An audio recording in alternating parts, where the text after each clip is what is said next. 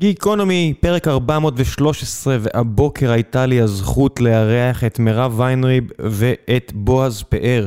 שניהם מובילים את זרוע ההשקעות באירופה ובישראל של ענקית השבבים האמריקאית קוואלקום, ובפרק דיברנו על מה זה בדיוק אומר לנהל זרוע השקעות של תאגיד ענק, מה ההבדלים בין החלק הזה בחברה לבין מחלקת ה-M&A, ה-Merger and Acquisition, שבעצם זו קרן וזה חלק מהחברה. ואיפה מותר לשתף פעולה, ואיפה עדיף שהם לא ישתפו פעולה, ועל האתגרים בשנה המשוגעת הזו בעולם ההשקעות. היה לי ממש כיף לשוחח איתם, הם הגיעו ברוח טובה והיו מאוד כנים, ודיברנו על הרבה נושאים שפעם לא היו מדברים עליהם בתוכניות וברעיונות, כי ניסו להימנע מהם, והיו מדברים עליהם רק בחדרים סגורים, אז אני שמח לנסות ולהביא את הנושאים האלה לקדמת הבמה. למשל, על איזה השקעות הם מצטערים שהם ויתרו, ספוילר. ערן מ Monday, אה, אתה צריך להאזין לזה. ולפני שנגיע לפרק עצמו, אני רוצה לספר לכם על נותני החסות שלנו, והפעם זו חברת סולמייט. חברי הטוב, גיל יחזקאל מיחידת עוקץ, אותו הכרתי לפני 20 שנה כששנינו שירתנו אה, באותו המקום, לקח את האהבה לחיות שליוותה אותו עוד אז. כשעבד עם הכלב שלו סטאר במסגרת השירות, ולאחר מכן, אה, לאחר שסטאר השתחרר, כשעשה יופי של אה, פעילויות שזכו להכרה ולתהילה בכל רחבי אה, צה"ל והרבה מקומות אחרים. גיל אה, השיב לו כגמולו והציל את חייו במסגרת מסע התרמה נורא נחמד שהוא עשה אחרי שסטאר כבר השתחרר וחלה. היה סיפור מאוד יפה, וגיל לקח את האהבה הזו לחיות והקים חברה ביחד עם שותפתו, אנה, שמתעסקת באוכל לחיות, לא רק כלבים, גם חתולים. וה-claim to fame, מה שמאוד כיף בסולמייט, זה העובדה שמצד אחד מציעים אוכל בדרגת איכות מאוד גבוהה. יש כמה דרגות איכות. אני יכול להגיד לכם שאני אישית קונה לכלבים שלי את האוכל היותר יקר, טיפה יותר יקר, את האוכל פרימיום שלהם, שיש בו יותר אה, חלבון מן החי, והכלבים שלי מתים עליו, וממש אה, בצורה מאוד נדירה טורפים אותו, כי הכלבים שלי טיפה מפונקים, ואוכל אחר של חברות פרימיום אחרות, הייתי צריך... אה, להוסיף להם, אה, לא יודע מה, כל מיני שטויות כדי שהם יועילו בטובם לאכול, אבל במקרה של סולמייט זה לא כך. כי את האוכל פרימיום של סולמייט הם טורפים. ומה אני הכי אוהב באוכל פרימיום של סולמייט? שהוא לא עולה כמו אוכל פרימיום אחר. למעשה, מבדיקה שאני ערכתי, המחיר שלו זול ב-30 עד 50 אחוז מהמתחרים, שזה פער מאוד משמעותי, וכצרכן שמנסה להיות כמה שיותר נבון ומחושב לגבי הכל בחייו, אני יכול להמליץ לכם בלב שלם על סולמייט. הכלבים שלי אוכלים את זה כבר חודשים ארוכים, מאז שהכרתי אה, את המיזם המגניב הזה, והמחיר שלהם באמת מגניב מאוד, ואני ערב לו, ולפי וה... כל מה שישבתי ודיברתי וחקרתי והשוויתי, מדובר באמת באוכל מעולה עם תו התקן האירופאי, שמחמיר יותר מתו התקן האמריקאי, הם פשוט חוסכים איפה שאפשר לחסוך במקומות אחרים, שיווק בכל מיני מקומות אחרים, בגלל זה הם גם מפרסמים בפודקאסטים ו... בכל אמצעי שבאמת מביא להם ROI, return of investment חיובי ולא במקומות שלא, בניגוד אולי למתחרים שלהם שקצת מבזבזים כסף, אבל זה כבר בעיה של המתחרים שלהם. בסולמייט יודעים מאיפה אה, להשיג תוצאות, וזה פודקאסטים. סתם, אני לא כזה אובייקטיבי, אבל כדי אה, למשוך עוד יותר מכם, עוד ועוד מכם, זה היה ביטוי קצת עילג מצידי, אבל כדי להביא עוד ועוד מאזינים לכיוון סולמייט, אנחנו גם עושים מבצע ברבעון הזה.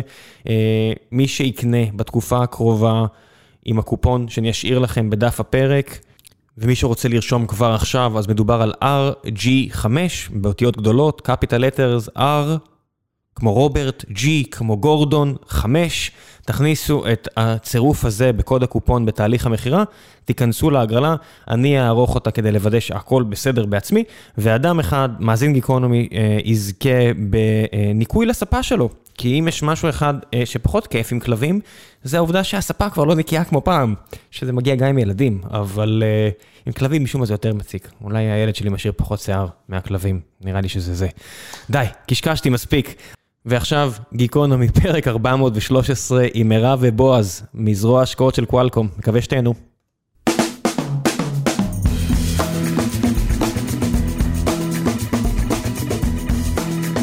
גיקונומי, פרק 413, והבוקר יש לי הזכות לארח את מירב ויינריד ובועז פאר, מזרוע השקעות של קוואלקום ישראל ואירופה. מה העניינים, חברים?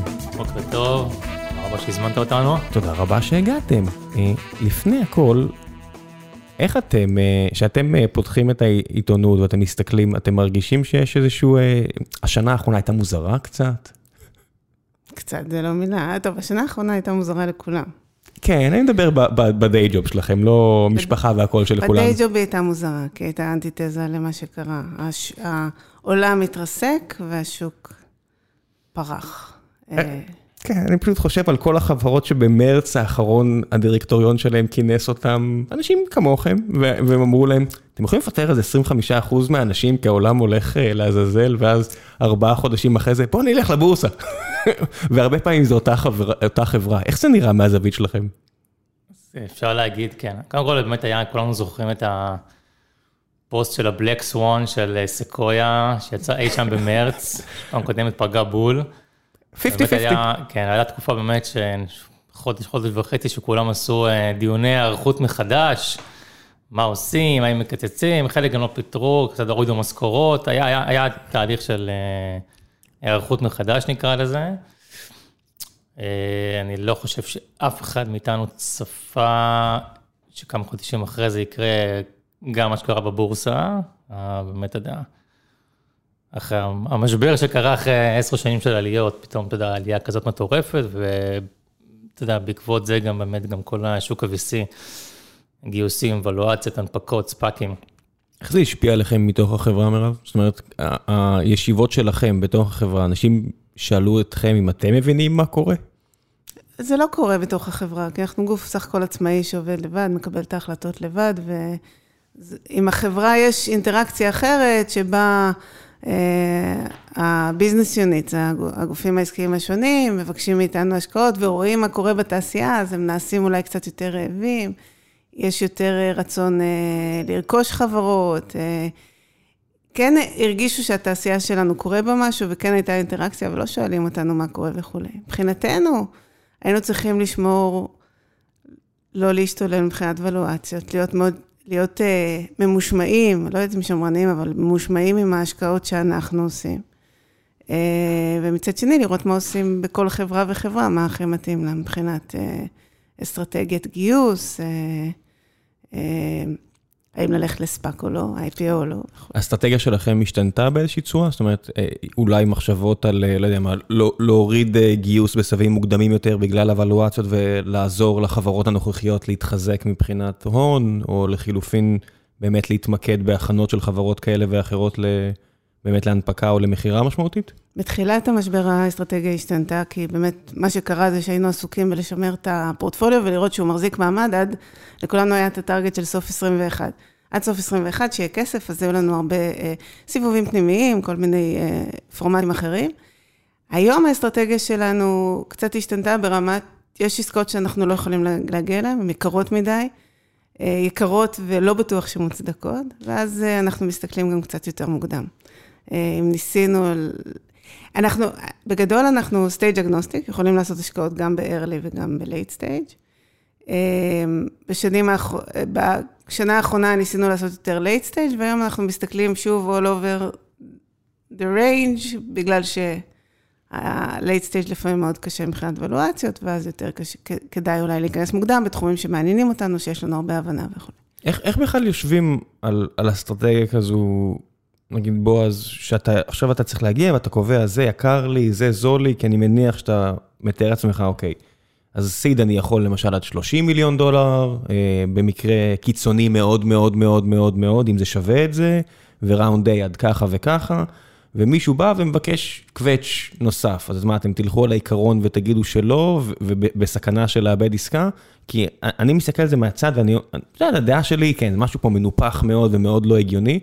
מצד שני, אם אם היזם עושה קווץ' כי כי הוא מאוד uh, מוצלח, והיזמית מגיעה עם המון ניסיון והיא חושבת שהיא יכולה לתת פוש קדימה, אז האם באמת משנה שבסיד זה היה 30 ולא 35, או 20, או לא 10, לא 18, לא 17, כשהחברה יכולה להגיע למיליארד דולר? זאת אומרת, איפה ה, איפה הקו הזה עובר ואיך מותחים אותו בכלל?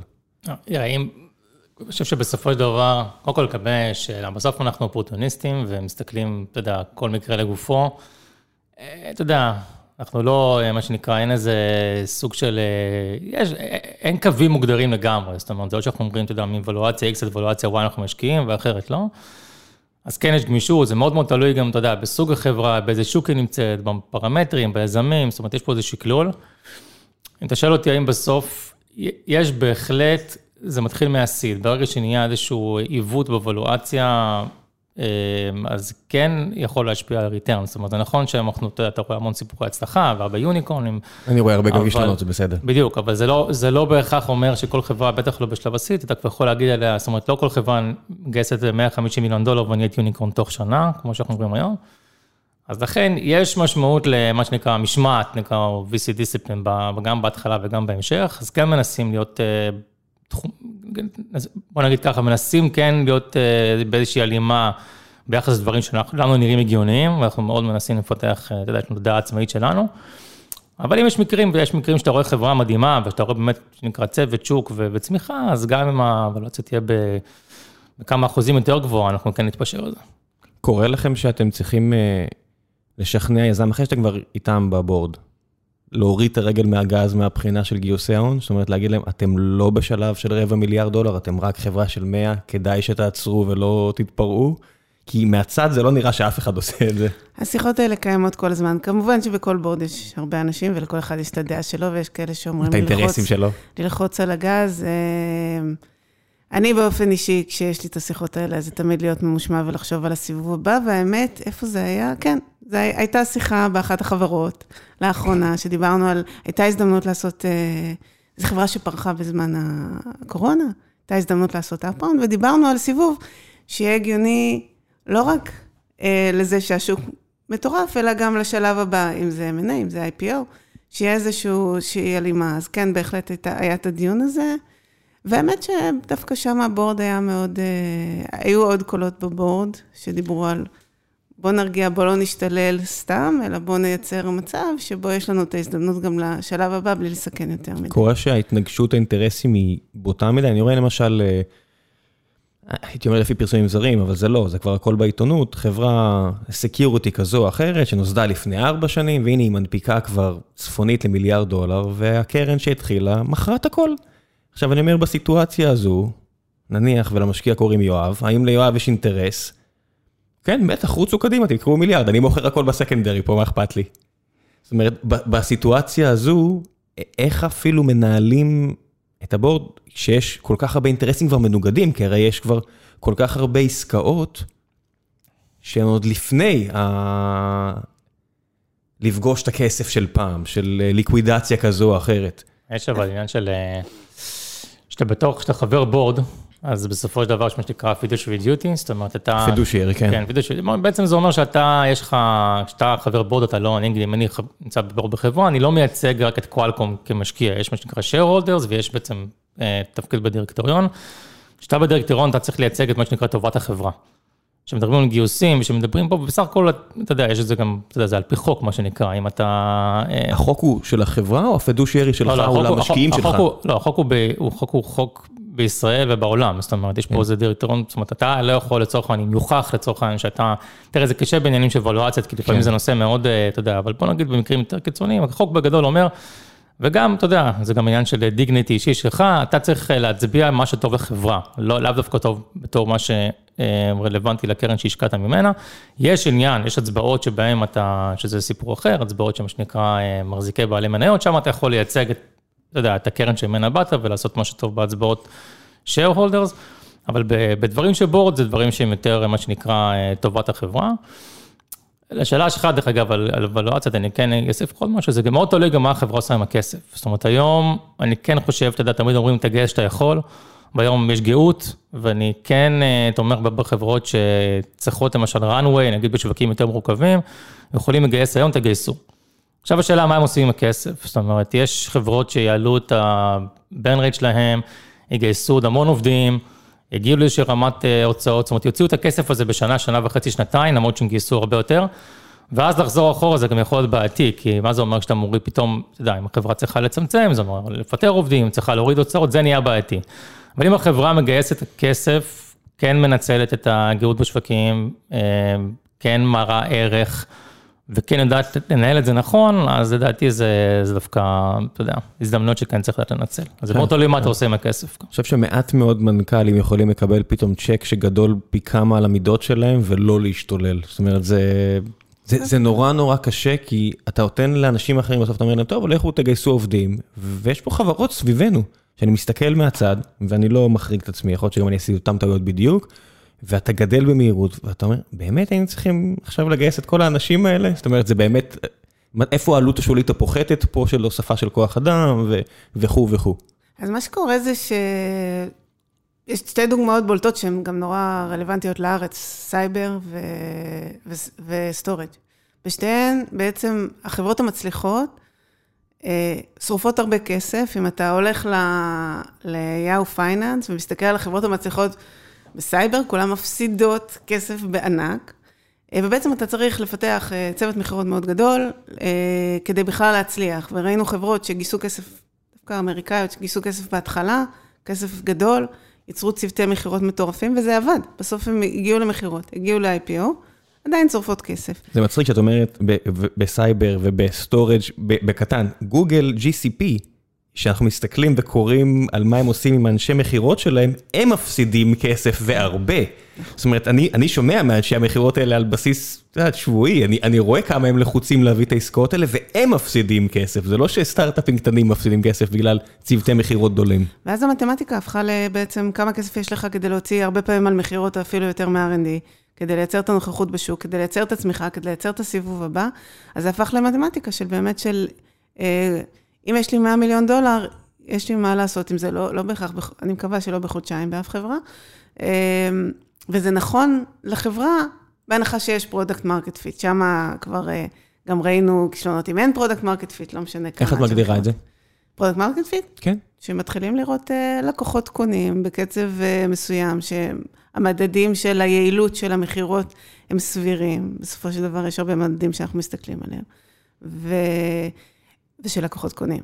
ראיתי חברות שפשוט המוצר בסוף לא, לא revenue, נמכר. שאת מסתכלת על ה-revenue, ו... הכנסות, אה, ההכנסות, לא, אבל לא רק revenue. כן, כי יכול להיות churn, יכול להיות אה, הפסדי. יכול להיות churn, יכולים להיות הרבה דברים. יש אה, revenue, רווחיות על עסקאות עצמם, אה, אה, revenue מול ההוצאה על מכירות ושיווק, שיפור במדדים כמו אה, אה, cost of acquisition ומול lifetime Lifetime value. כן. כל הדברים האלה, זה מדדים שאנחנו מסתכלים עליהם. אבל בגדול, אה, ש- שמתחילים לראות traction מלקוחות, אז מניחים שיש product market fit, אלא אם כן זה ניש- נישתי, ונורא קל לראות את זה. יש, יש לי איזה תיאוריה שזה פשוט retention כפול scale, סטו. זאת אומרת, אם אתה רואה retention ואתה רואה שזה, ה-retention זה לא נשבר ב scale, יש, יש product market fit. ובגלל שצריך להכריז על product market fit היום יותר ויותר מהר, בשביל להגיע ל-growth rounds, בשביל לנפח הרבה פעמים ואלואציות, לא בהכרח משהו רע, כאילו אני רואה אנשים שמכריזים כבר על product market fit בינם לבין עצמם, שאני אומר, אפילו היה לך זמן לבדוק אם יש retention, אף אחד לא הספיק אפילו לקנות שוב. שלא לדבר על זה שהבאת להם כזו הנחה בפעם הראשונה. זאת אומרת, יש פה חברות שאני מרגיש הרבה יותר בנוח, כי הן לא ישראליות, נטליפיי וכל מיני חברות כאלה שהן בוערות, כי בערו בשנים האחרונות, שהן שם מוכר במי שצריך להכיר. ואני כלקוח רואה, אוקיי, הם הביאו אותי עם אה, 30 דולר בחודש, שנה אחרי זה זה כבר היה, הם רצו 3,000, הורדתי אותם ל-1,000 דולר, אחרי זה שהם רצו כבר 5,000, אמרתי אני אבנה בעצמי, הכל טוב, תודה רבה. ומעניין אותי כמה, כי זו חברה פרטית עדיין, אתה לא יודע כמה בדיוק הסיפור הזה קרה, כמה לקוחות אמרו, בסכום הזה, שאני מניח שזה הסכום שרציתם להגיע כדי להצדיק את כל הטירוף הזה ש, שבניתם, אני לא אשתמש בכם, זה לא... היה פה היזם של Alooma. גם חברה שנורא נהניתי להשתמש בה עד, אה, ב-ETL ים, עד לסכום מסוים. והחל מסכום מסוים, אני פשוט אבנה את זה בעצמי. יש את הציר הזה של build buy, ואני מרגיש שאיפשהו מהצד, שאני אומר, לי יש את השיקולים האלה של build buy. בזול אני קונה, ביקר אני בונה, ומעניין אותי איך משקיעים מסתכלים על זה. אני חושב שיש פה, תראה, product market fit זה מה שתיארת כרגע, הדבר השני הוא ה scale. אני חושב שאחד הדברים שאנחנו רואים היום זה, הם, אתה יודע, יש הבדל גדול בין חברה שצומחת, גם אם היא מכפילה את עצמה, אתה יודע, אומרים שחברה מדהימה עושה 3x year over year, וחברה טובה עושה 2x. double, double, triple, triple, כן. כן, בדיוק. עכשיו, אתה יודע, יש הבדל כשאתה מגיע מ-1 ל-2 ל-4 ל-8, כזה מין צמיחה כזאתי, לבין שאתה כבר מתחיל לצמוח במספרים הגדולים, כי לצמוח מ-20 ל-40 או מ-40 ל-80 זה כבר סיפור אחר. אמ, היום אתה כן רואה, דרך אגב, אה, שנותנים בעצם קרדיט גם בוולואציות וגם בהשקעות לחברות שהן בשלבים הרבה יותר מוקדמים, מתוך תקווה שזה ימשיך לגדול ככה. וזה בסדר, חלקם באמת יקרו, חלקם לא, זאת אומרת, זה לא בהכרח יקרה. אמ, אבל אה, תראה, בסופו של דבר, אני חושב שהיום זה השילוב הזה של product, market, fit ו scale, הוא באמת זה שקובע את הוולואציות. אני דרך אגב טיפה, יש לי לא יותר שמרן בסיפור, אבל אני כן מסתכל, לפחות אצלי, ב mindset, אני רוצה לראות שאחרי כמה שנים חברה כן מצליחה להראות מודל רווחי. זאת אומרת, לא... unit economics בריא. כן, זאת אומרת, לא, אתה יודע, יש את השלבים שבו אתה חייב. כל חברה צריכה, ואתה יודע, בשביל זה גם מגייסת הון. הצמיחה והגדילה ולייצר, אתה יודע, סוג של market share, הוא בא על חשבון רווחיות, על חשבון, וזה בסדר, אתה יודע, החברה לא צריכה, חברה לא צריכה להיות מאוזנת בשנים הראשונות שלה. להפך. בהכרח. כן, להפך, בדיוק. זאת אומרת, יש אולי אפילו, אגב, אפשר לדבר על זה אחר כך, יש הבדלים בין חברות ישראליות, אמריקאיות ואירופאיות, אבל... אה, אבל באיזשהו שלב, אתה יודע, אחרי תקופה מסוימת, גמרנו דיברה על חברות ציבוריות, אתה כן רוצה לראות חברה שיש לה מודל עסקי ססטנבילי. כי בסופו של דבר, אה, אתה יודע, חברה צריכה להראות מודל שמחזיק מים. אה, אז, אז זה דברים שלפעמים, אתה יודע, התעלמו מהם בצורה די בוטה, הייתי אומר, כשהתחיל כל הסיפור של WeWork זה פתאום צף. עוד לפני שהתחיל קורונה וכאלה, באמת החברות שמוציאות המון כסף וכמה מחזירות. מייקל מגיע חודש הבא, אם אתה רוצה להשאיר שאלה, אני אשמח. לא, אני חושב שכולם מכירים את הדעה, כן. זה היה סמן ימני, אבל זה היה בעוד חברות אחרות. אני חושב שבסופו של דבר זה משהו שאני הייתי כן רוצה להסתכל עליו, על החברות שלי לאורך זמן, איך נוצר מודל שהוא מודל יותר בריא.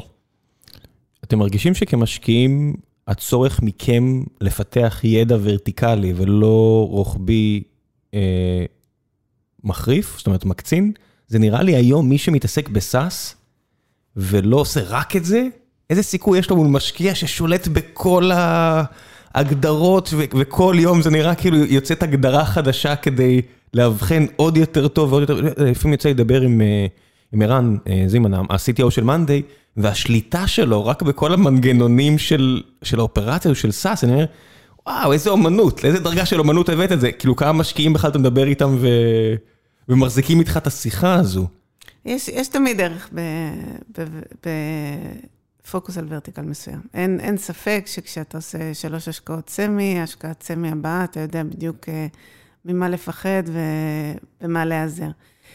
אה, ומצד שני, אני, אני חושבת שיש תמיד את הדיון, על מה אתה משקיע, איזה אחוז יש לצוות, למשל, ששם לא יעזור כלום, אף אחד לא יכול ללמוד את זה. יש תחושה, גץ, בטן. יש תחושה, אתה לומד כן. לאורך זמן אה, מה ראית ולא, שם, ולא שמת עליו מספיק דגש, ואז הוא...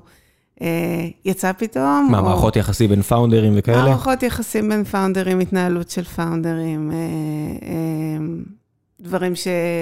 מערכות יחסים בין פאונדרים לבורד, דברים שראית והחלטת אולי בהתחלה לא, לא להתייחס, ואז ראית מה זה עשה, וגם הצד השני, מה כן ראית בחברות שהמשיכו אה, להצליח ולהוכיח את מה שהם אמרו ב-day one. אז, אז אז אני, אז, אז בסאס כן, אז כל יום יוצא, יוצאים, אה, ברור שבסאס יש המון המון התמחות, וזה נורא קל לנתח את זה, אבל בסוף זה המספרים, והמספרים, אני חושבת שזה חלק מאוד קטן מלהבין חברה ולהחליט אם להשקיע בה או לא. ומצד שני, יש תעשיות כמו שבבים, שנראה כאילו משום מקום עשו קאמבק מופלא, וזה מצחיק שאתם עובדים בחברה כמו קוואלקום. אמ, יש לכם כקרן בכלל את האפשרות להעריך השקעות כאלה? אה, או שזה קרנות אחרות שהן רק deep tech ודברים כאלה. זאת אומרת, אני ממש מנסה להבין איך יכול להיות קרן שתשקיע גם בתעשיית שבבים, שזה ידע כל כך עמוק ורטיקלי, ומצד שני, לא יודע מה, SaaS תוכנה, שזה גם ידע כל כך עמוק ורטיקלי. זאת אומרת, זה, זה אותם אנשים, זה אותם שניכם שצריכים לצלול פנימה ולהעריך אה, סיכויי הצלחה של חברה כזו? אז אנחנו משקיעים ב... הרב ואני ובכלל המשקיעים בקרן, משקיעים בכל התחומים. יש, כן, הצוות הוא בערך, אנחנו, קרן גלובלית, לא, מה לא סיפרנו, קרן גלובלית, בערך 20 מנהלי השקעות, יושבים חוץ מישראל, ושאנחנו מייצגים את ישראל ואירופה, יש לנו כמובן צוות בארצות הברית. צוות 20? כולכם עובדים ביחד? 20 אנשים? אה, כן, יש צוות יושב בעצם, חצי מהצוות יושב בארצות הברית, יש לנו צוות בסין, בהודו, יש לנו בחור שיושב בברזיל, שמכסה את דרום אמריקה, ואנחנו פה עושים את ישראל ואירופה. אז קודם כל יש אה, אה, כן אקספרטיז לכל אחד מהאנשים בצוות, גם מההשקעות שעשינו וגם בכלל, אז יש בהחלט ידע מקדים. גם כשאנחנו עושים את התהליך ההשקעה בקרן, אז אנחנו משתדלים להביא את האנשים שיש להם יותר ידע בתחום מסוים. אה, סתם, נניח באוטומוטיב, או ב-IoT, או ב-AI, אז יש לנו אנשים שהם יותר, אה, אתה יודע, עם ידע יותר אה, רחב בתחום אחד, ואחרים בתחום אחר, אבל כולם עושים את הכל, זאת אומרת, אין, לא, אין, אין לנו אנשים שעושים רק אוטומוטיב או רק IoT, אלא זה כללי, אבל כן, כן מנצלים את הידע. עוזר לכם שאתם בחברה של אנדרו ויטרבי? זאת אומרת שכמה מהמוחות הכי מבריקים בעולם כן, כן. הם במרחק אימייל? ברור. ברור, מה זה? איזה כיף זה, שאתם יכולים, אני מניח, לשלוח מייל לכמה מהמהנדסי חשמל הכי טובים בעולם. אה, כן, לגמרי, ואנחנו משתמשים בזה, וגם אה, לעתים אפילו החברות פורטפוליו וגם הדיל פלור נהנה מזה. היו כמה פגישות מדהימות עם חברות שדווקא לא השקענו בהן, שהבאנו כמה, המוחות בארץ, גם בארץ יש, בתוך קוואלקום יש כמה מוחות. כן, קוואלקום קנו אה, כמה וכמה חברות מופלאות. והיו פגישות נורא עמוקות ושנתנו המון גם ליזמים. וגם היום, שיש לי... יזמים שצריכים את העזרה הזאת, או חבר'ה, חברות שצריכות את העזרה. זה חלק, זה חלק מה-value proposition בהחלט. איפה עובר הקו בין מחלקת M&A של חברה כמו קוואלקום לבין זרוע ההשקעות שלה?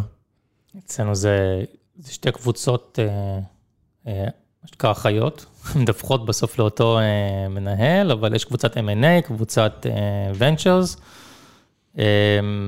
אתה יודע, מדברים בינינו, אבל בסוף זה קבוצות נפרדות, ואת האמת, אני חושב שזה סקילס שונים. זאת אומרת, M&A זה תחום יותר, אה, תחום אחר, זאת אומרת, זה סקילס אחרים.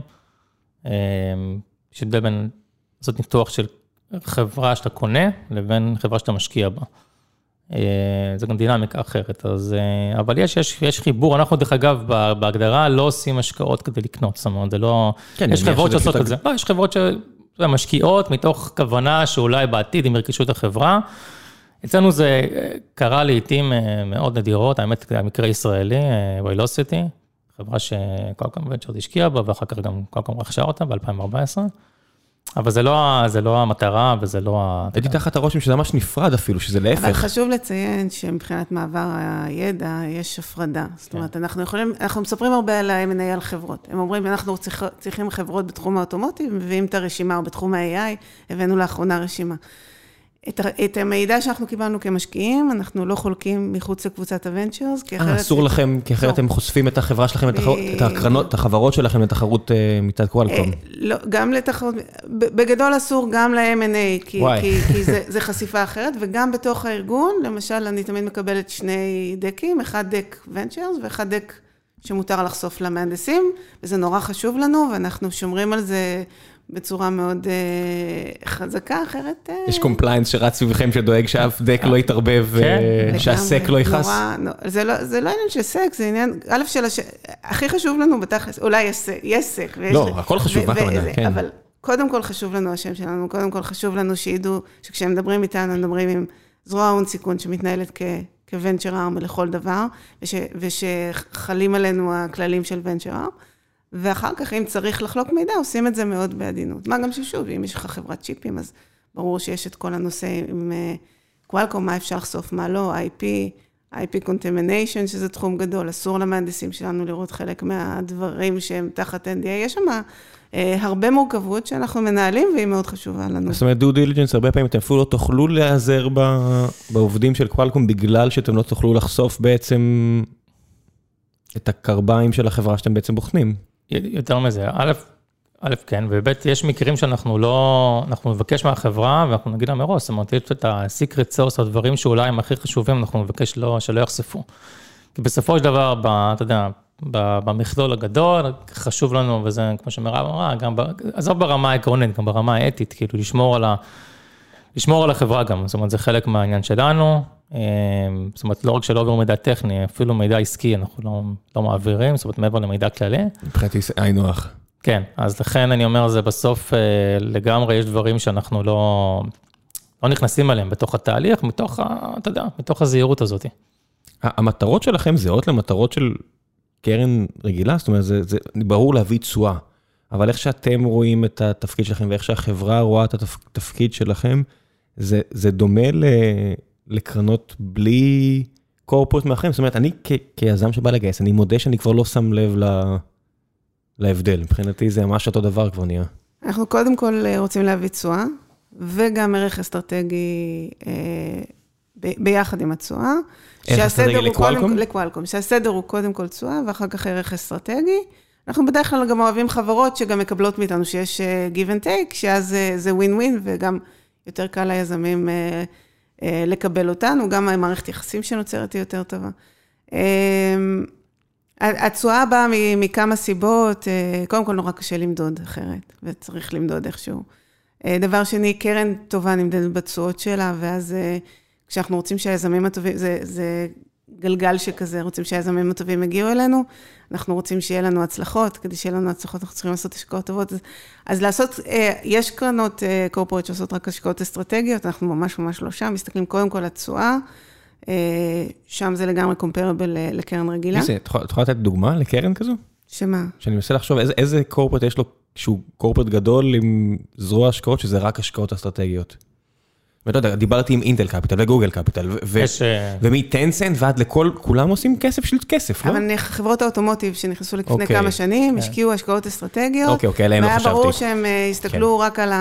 רק על האסטרטגיה, אני לא רוצה להזכיר שמות, כי אני לא יודעת מה האסטרטגיה המדויקת של כל אחד מהם, אבל היה להם ברור שהם רוצים להשקיע רק אסטרטגית. אה, אני מסכימה איתך שהוונצ'ר ארם זה ה-CVCs המוגדרים, רובם עובדים על שני הפרמטרים האלה, בגלל הסיבות שהזכרתי. מה החידוש הכי גדול מבחינת הון שנכנס בשנים האחרונות? זאת אומרת, ספאק, אני מניח שכולם יכולים אה, לציין, אבל זה כבר ב... בוא נגיד בסוף הדרך, כי הם משקיעים, בסוף זהו, החברה הפכה להיות ציבורית. רגע, לפני שאני אמשיך, חברה נהיית ציבורית, שאתם חלק מקוואלקום, מה אופרטיבית, מה קורה שם? קוואלקום נהיית בעלת עניין בחברה הזו עכשיו? זאת אומרת, בחברה ציבורית?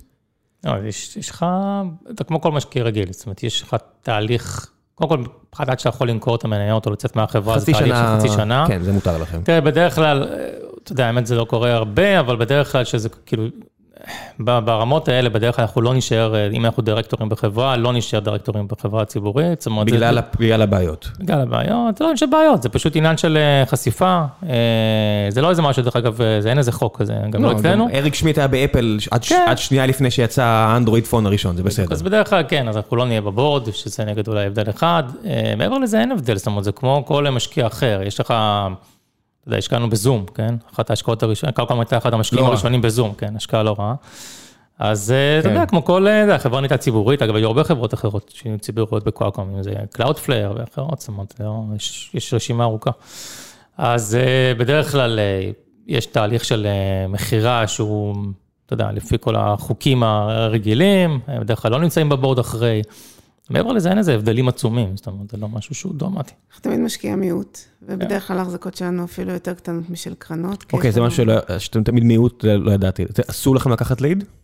ליד כן, משקיע מיעוט זה קודם כל פחות מ-50 אחוז. אוקיי, מהבחינה הזו. אוקיי. אבל מעבר לזה, אה, מותר לנו לעשות ליד בהשקעות.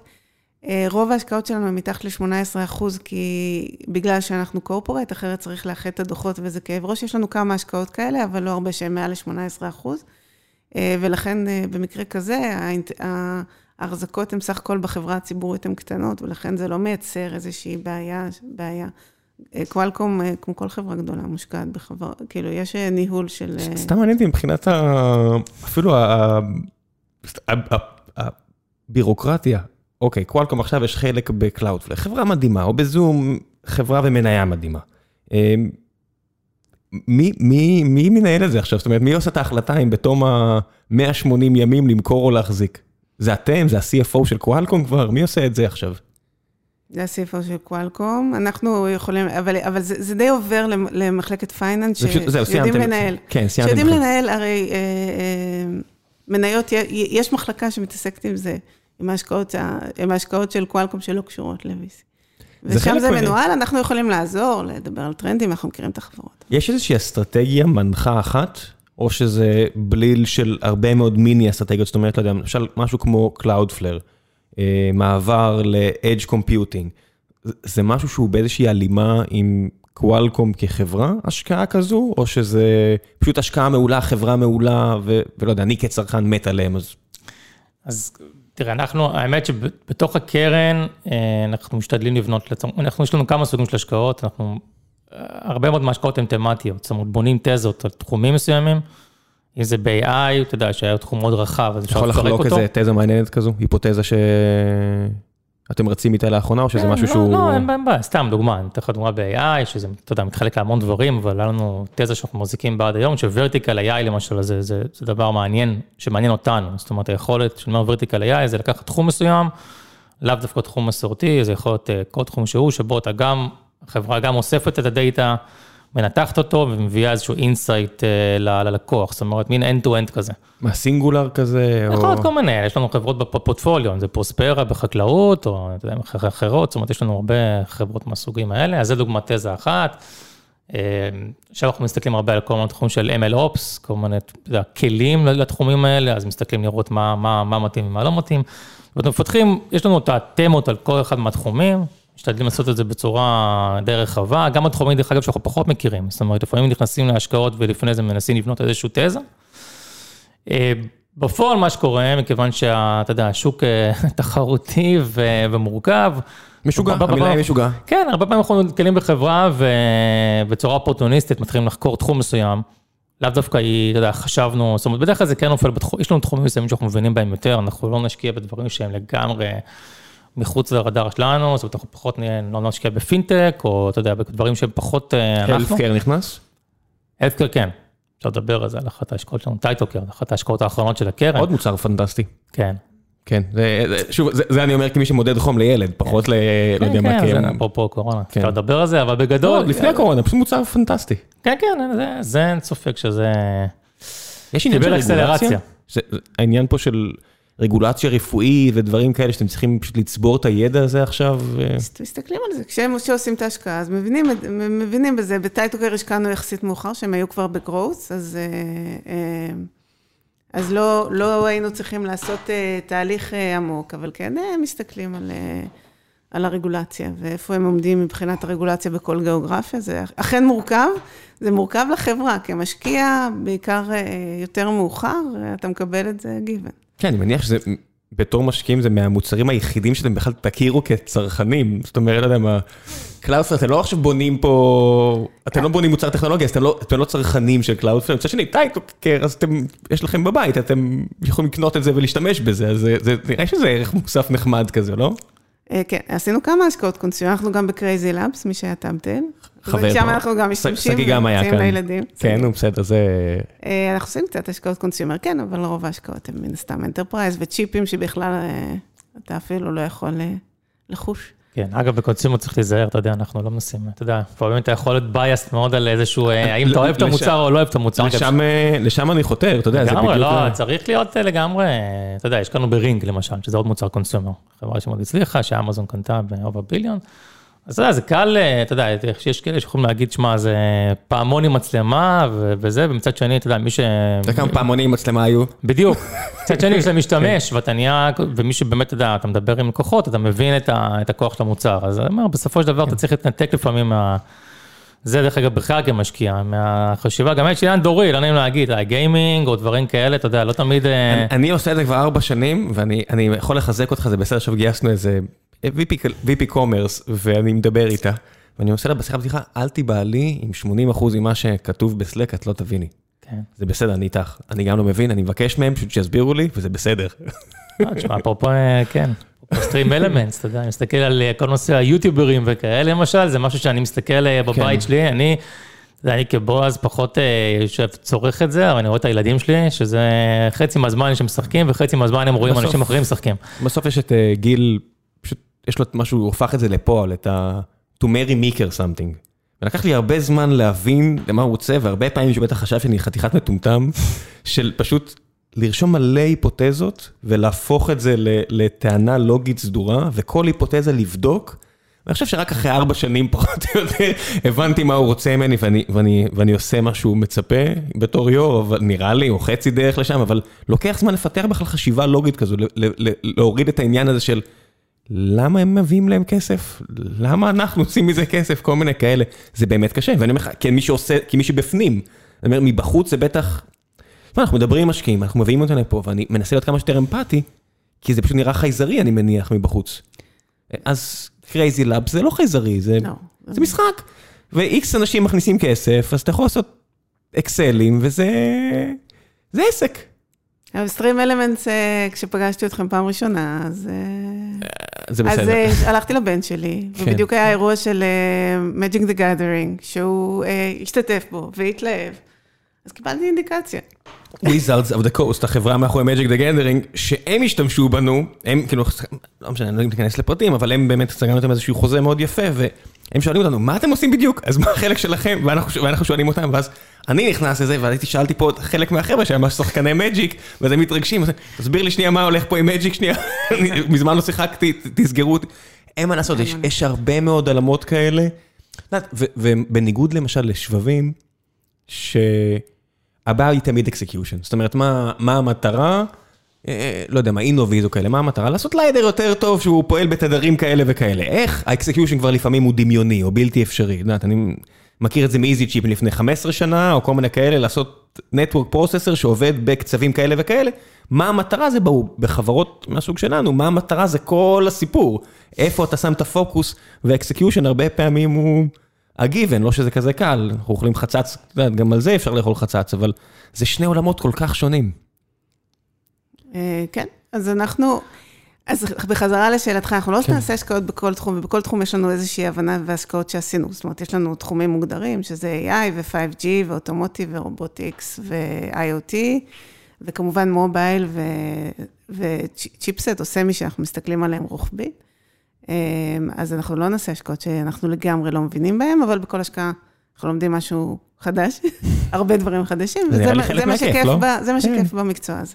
עד כמה אתם נכנסים לגיאופוליטיקה? זאת אומרת, שאני מסתכל למשל על השבבים עכשיו, ואני רואה מה שקורה עכשיו עם TSMC שבונים מפעלים בארצות הברית, סמסונג בונים מפעלים בארצות הברית, המנכ"ל של אינטל הופך את החברה לפני כמה ימים לגמרי, אה, מכריז פחות או יותר על pivot, הנה המנכ"ל של אינטל ישראל אמור להגיע, עוד, עוד כמה שבועות לדבר בדיוק על זה, ודברים קורים, זאת אומרת, סין, ארצות הברית, יש פה כל מיני, זה כבר לא valuאציות ודברים כאלה, זה טיפה יותר עמוק ומעניין מאשר אה, המשחקים של SaaS, או לא יודע מה, או StreamElement, שזה זה דברים תרבותיים נקרא להם. אתם, איך אתם בכלל מתכוננים לברבורים שחורים ברמה הזו? אז תראה, קודם כל אנחנו מנסים, אה, קודם כל ברמת הקרן, אתה יודע, זה לא... משתדלים שזה לא ישפיע, ובסופו של דבר מסתכלים על זה כמו כל, אה, אתה יודע, אירוע אחר. אנחנו קצת רחוקים, אתה יודע, זה לא הדברים שאנחנו, הם דברים שלא בשליטתנו, מנסים להסתכל עליהם כמו כל אה, דבר אובייקטיבי.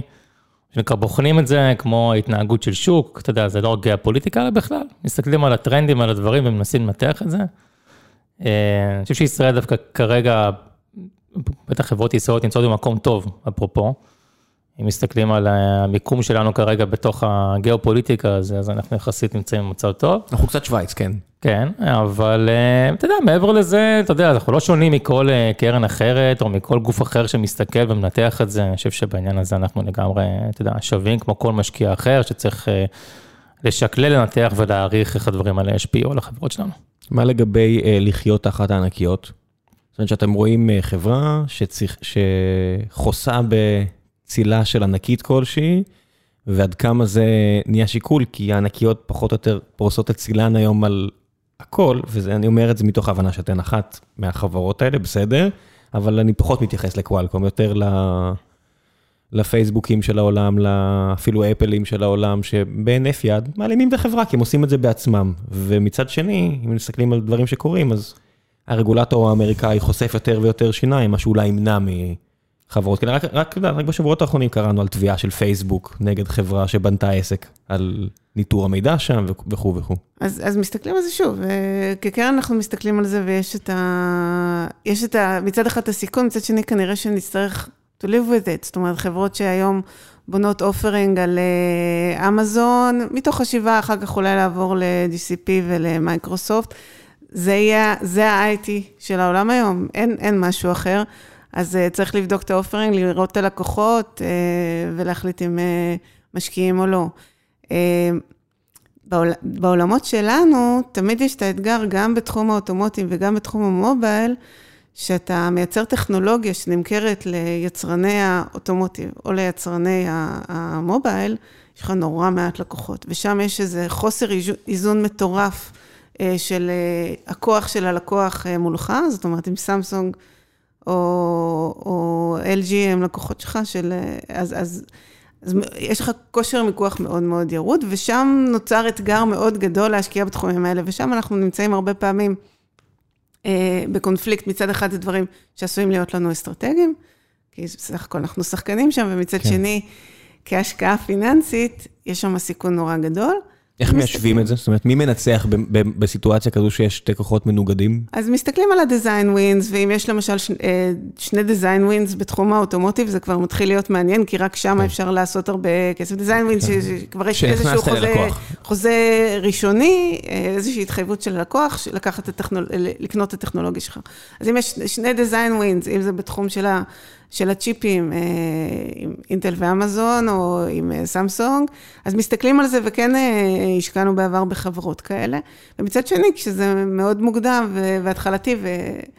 וראינו חברות שיש להן שנים POC, זה proof of concepts ו-trials עם כל החברות ולא קורה כלום, אז אנחנו, אז, אז, אז יש תחומים שאנחנו לוקחים צעד אחורה. יש פה חברה שתכף מונפקת פה בארץ על חברה כזו, אבל... כן.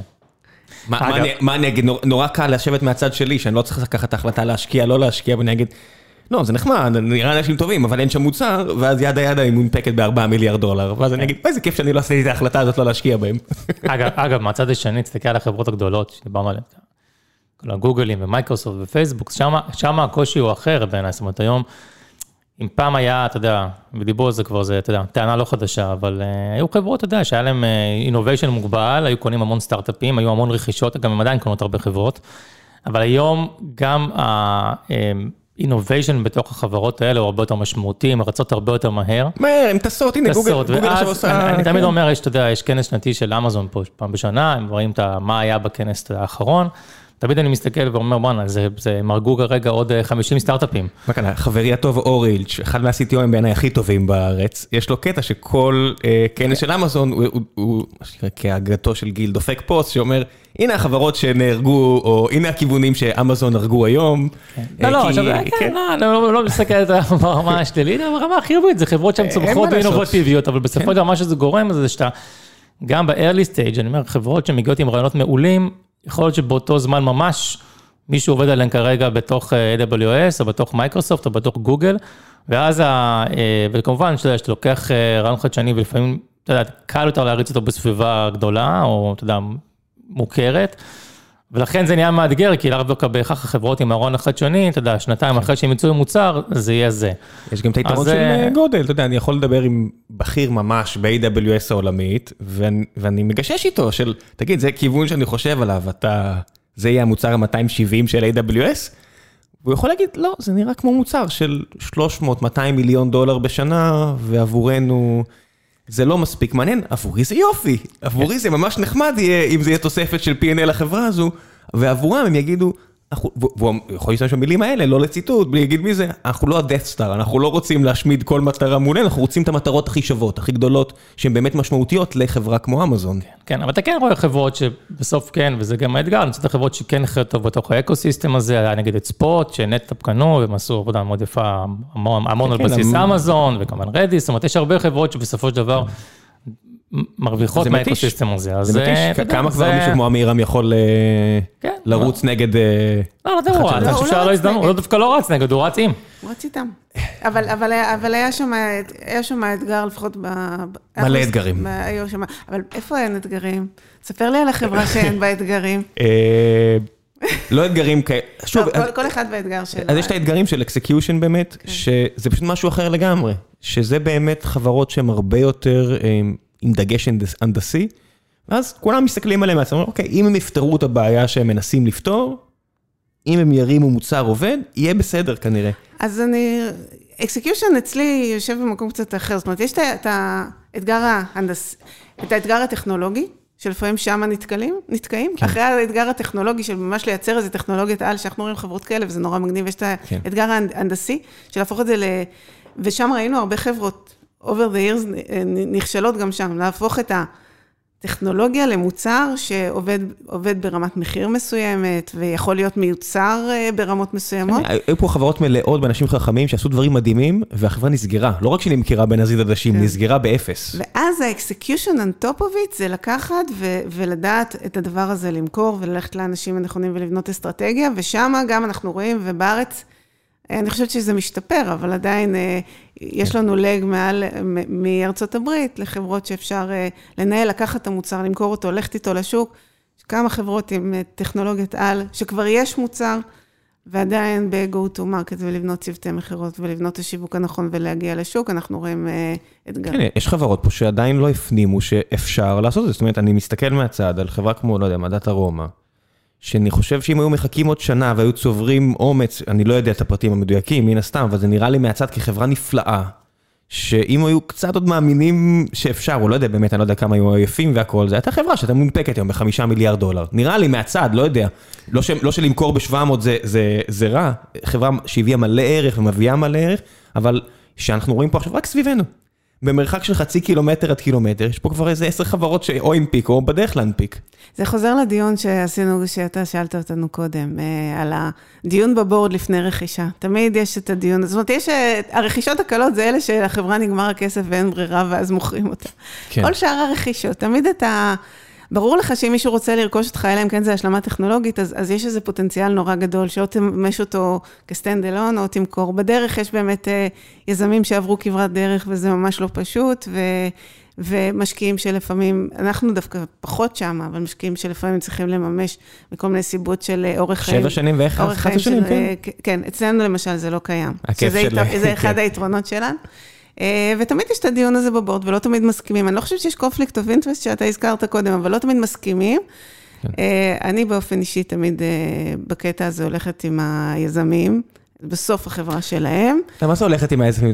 יזם יכול להגיד, התעייפתי, והרבה פעמים זה נגד האינטרס שלו, את, לא יודע, אני רואה כמשקיע גם הרבה פעמים, אתה יודע, זה כמו במרתון, להגיד לו, לתת לו כזה מגבת חמה ולהגיד לו, הכל בסדר, תנוח שבוע ותחזור, הכל בסדר, זה בשבילך גם, בסוף ההבדל בין אקזיט של 200 מיליון דולר, או להנפיק בשני מיליארד, זה הרבה פעמים תצטרך לעבוד אי פעם בחיים שלך, או הבן שלך יצטרך לעבוד אי פעם בחיים שלו, זה לא...